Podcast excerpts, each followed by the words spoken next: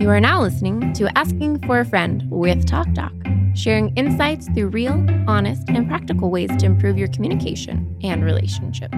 Featuring your hosts, Dr. Pamela Kreiser, Meredith Edwards Nagel, and Taylor Polindo. Welcome back to another episode of our Family Survival Kit.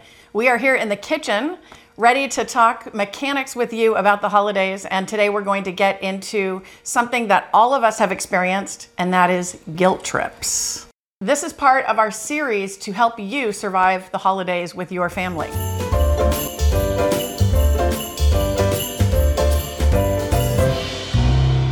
Now, here's the thing when you are thinking about surviving something, the first thing that we do is we think about the journey. When you and I are packing a bag or preparing to go on a trip, we try to figure out what we're going to need on that trip. One of the things we have to figure out is what the journey is. So, as you're thinking about the holidays, and we've already done Thanksgiving, now we're headed into even more holidays, think about what journey you're going to be on. And as you start thinking about that journey, then you'll know what to pack. When I think about the journey, I also think about the weather you know, the weather, like if it's going to be stormy.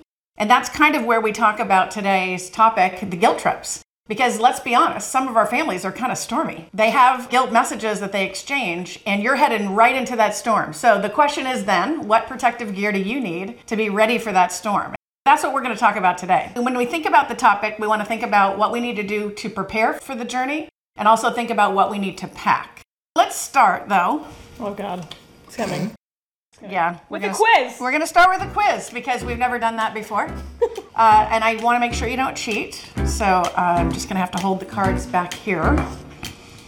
Okay, so we've had Thanksgiving. So this should be easy for you because you've already celebrated Thanksgiving. Okay. So here's the question. On Thanksgiving Day in the United States, there are three main programs that are popular to watch on television. Oh, And the question is, what can you name two of the top three programs that Football run- game.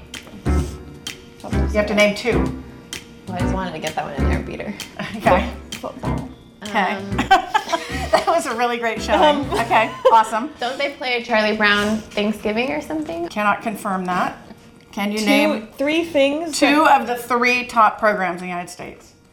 On television on Thanksgiving. Yes, things you watch on. Is there a Thanks- parade? Macy's Day Parade. Oh, great. Cool. No, that's Christmas. So there's a lot of cheating going on here. Okay. Um, no, I'm going with football, and we'll just do Charlie Brown. okay. I don't know. I think football and a parade.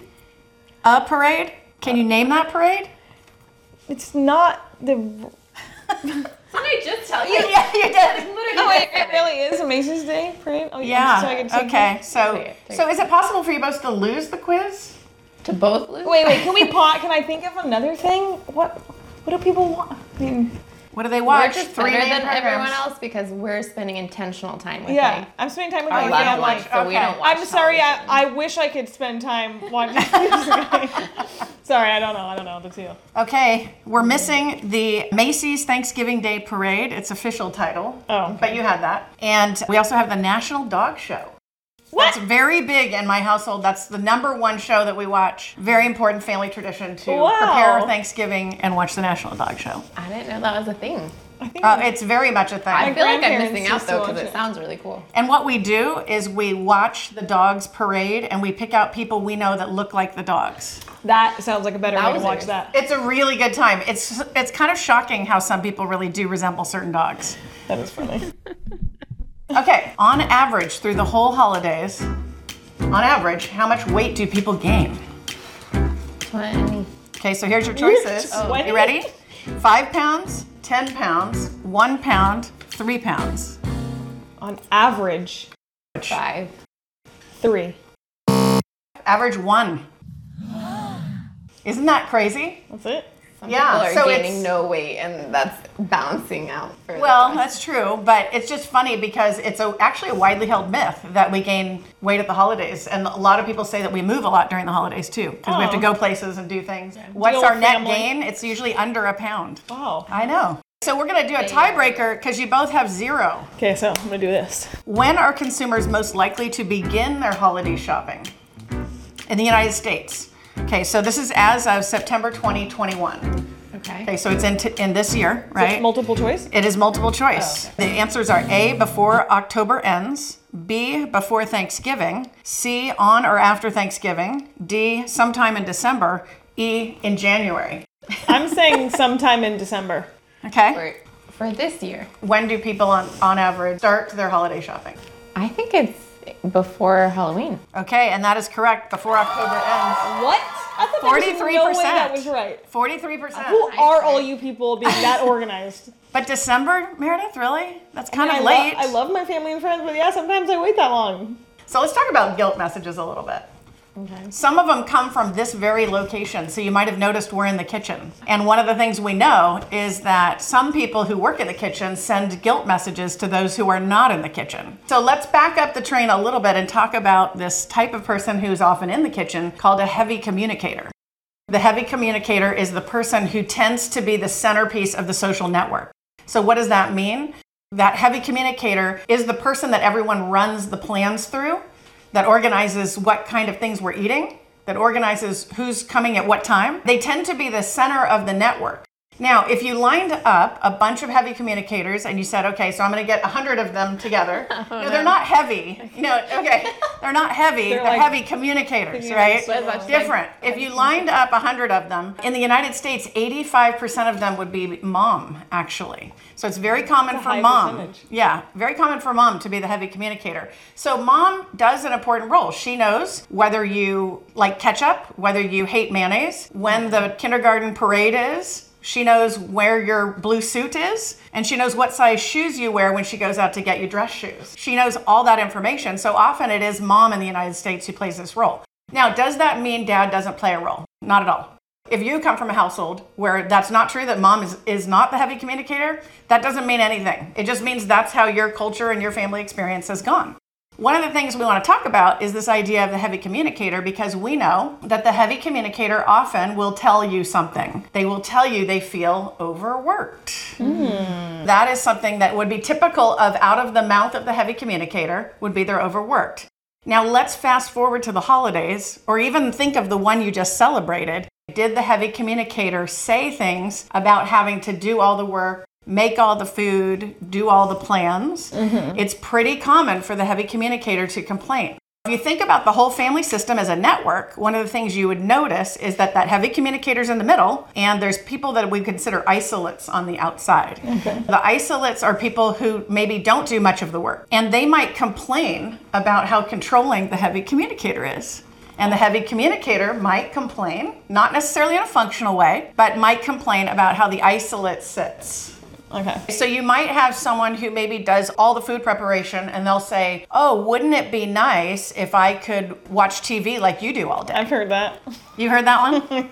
what else have you heard? Some it's always things like I wish I could be I could do what that person's doing, which is just relaxing, or I mm-hmm. wish I wasn't so tired, or you know, I wish I had time to get ready, but I'm busy cooking. Mm-hmm. So a guilt trip is sort of like a dysfunctional way of communicating maybe your needs or your preferences, and usually it's around telling someone they haven't done something or they should be doing something. Hmm. Right? But it's it's a But not dysfunctional directly doing. Oh, yeah. I need your help. Yeah. So I it's wish like I wasn't so overworked right now. Right. So you have the the heavy communicator saying things like, "Well, someone had to make the dinner. Hmm. Someone has to keep this family together." right? someone like that one? Someone has to be the one to do whatever fill in the blank, right? And so then the question becomes if that's the storm that you're facing, if that's the storm that you're going into on this journey into the holidays, we have to kind of call it out and say, what does it sound like? So we hear things like, I don't have the luxury. And it's usually toward people that maybe aren't doing something, but it mm-hmm. presents an interesting question. What is it that you want them to do? But that usually the person communicating this guilt trip, they sort of do it in a passive aggressive, guilting kind of way. Yeah. I can see So like I had this one situation where we it was Mother's Day and I had young kids at the time and a friend was over and she said, "Oh, why don't you guys go out for like a glass of wine or something and I'll watch the kids for you?" And I said, "Sure, that'd be great. That sounds great. Are you sure?" "Oh yeah." Friend says, "No problem." So I go upstairs to get ready and I come back to overhear my friend saying to my children, "Oh, I'm a mother too, but I don't have the luxury of going out right now and doing something on my own time." oh no. After they offered. after they offered. I hear this, so I think, how am I going to handle this? So I said, you know, we don't have to go. She said, no, it's okay.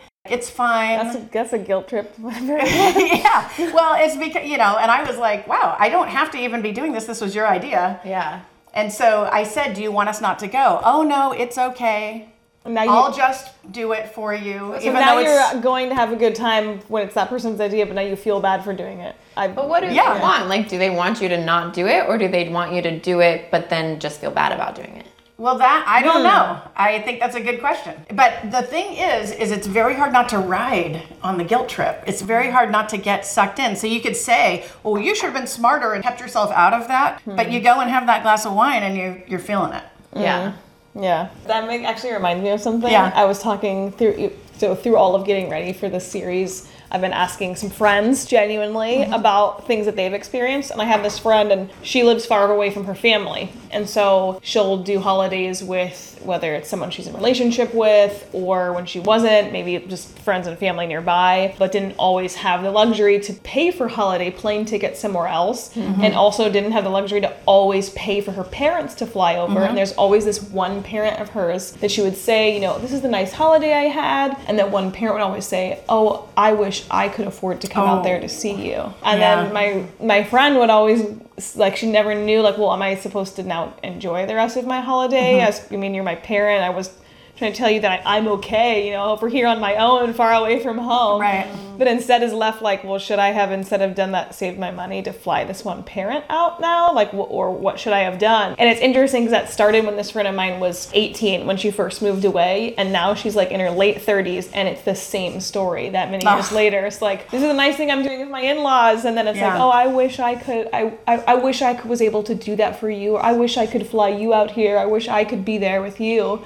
Mm-hmm. And it's because the parents are divorced, and so there's this one parent that does it more often, and it's hard to mm-hmm. listen, see her go through that. Yeah, no, Yeah. for sure. And hard to not get sucked into the same pattern, right? oh yeah, yeah, and hard to not get bitter, like to just be Yeah. like, I'm not even gonna tell you the fun I'm having because I don't want to hear it. Yeah, You know? exactly, exactly. I had a friend, we hadn't seen each other in a long time, so we were catching up. She was being like respectful, getting all these calls, but ignoring them because she was with me. And then she got a text from the parent who was trying to contact her. Should I change my emergency contact um, because you never answer your phone? Oh, Whoa, that is cold. sorry. dang. sorry, like just messed you up really hard with your parent. But So in your survival kit, you need a heavy jacket Yeah. for that yeah, message. it's like a cold raincoat. one.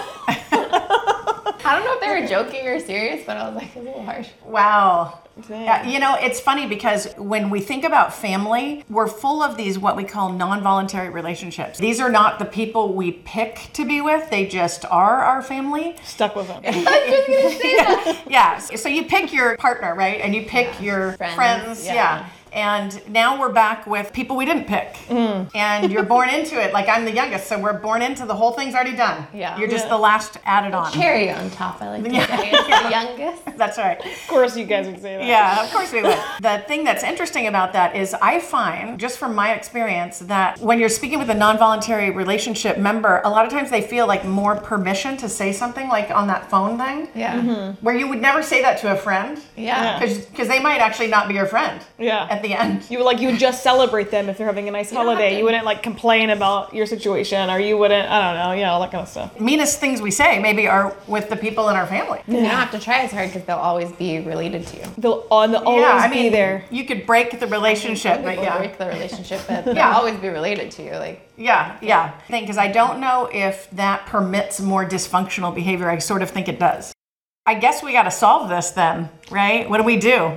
I know. I was going to ask you what what are some concrete examples, but as we're talking about it, it does make Yeah. me think of previous episodes we have talked about, and I feel like a lot of times, just in most things we discuss, boundaries seem to come back. Yeah. And the one that specifically sticks in my head is the one about um, managing difficult people. And Yeah. I love in the intro you discuss that these sometimes difficult people that cross those boundaries for us or that give us these guilt trips, they're emotionally expensive. And I'm Yeah. like, oh, I can think of some emotionally expensive people that are non-voluntary people in my life. yeah, yeah. but One of the things that we've talked about so often on the podcast is understanding what's your responsibility and what isn't. yeah, And I was thinking about that related to your example with the friend who has the parents that are not together. Yeah. Is it that friend's responsibility to patch everything up? Mm. And you kind of ask yourself, what belongs to me? What do I actually own that I need to care about? And what is being pushed on me that maybe I don't need to care about anymore? Yeah, didn't you talk about that? We discussed that too in that episode about managing the difficult people. Is that Mm-hmm.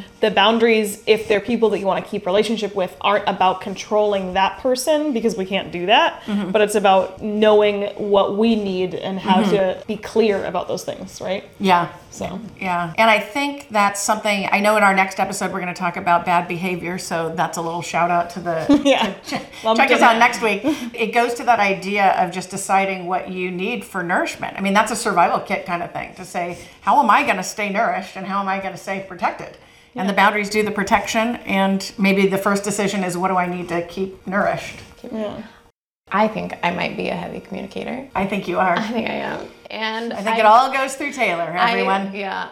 but I was it, when my family was growing up. So. Yeah. I think of um, stonewalling Mm-hmm. because I think when you throw in a guilt trip, I don't know if you're just trying to be nasty or what your like goal is, but also I think of emotional flooding. We've talked about that mm-hmm. in the stonewalling episode, shutdown mode. And what emotionally flooding is is a physical and physiological. physical and I, I liked how that Psychological. sounded though. Psychological and physiological. Those are different. Both of those. And both it- big words. so you're being like All overwhelmed. Body has a physical mm-hmm. reaction as well as your mind, but you go into um, the fight or flight. For those who are about to flight, what you do is you just close down, mm-hmm. and that's either like you get on your phone, you look away from someone, you mm. physically like leave, which I have experienced. So if you're experiencing someone stonewalling or you are doing it, what you taught us was to stop.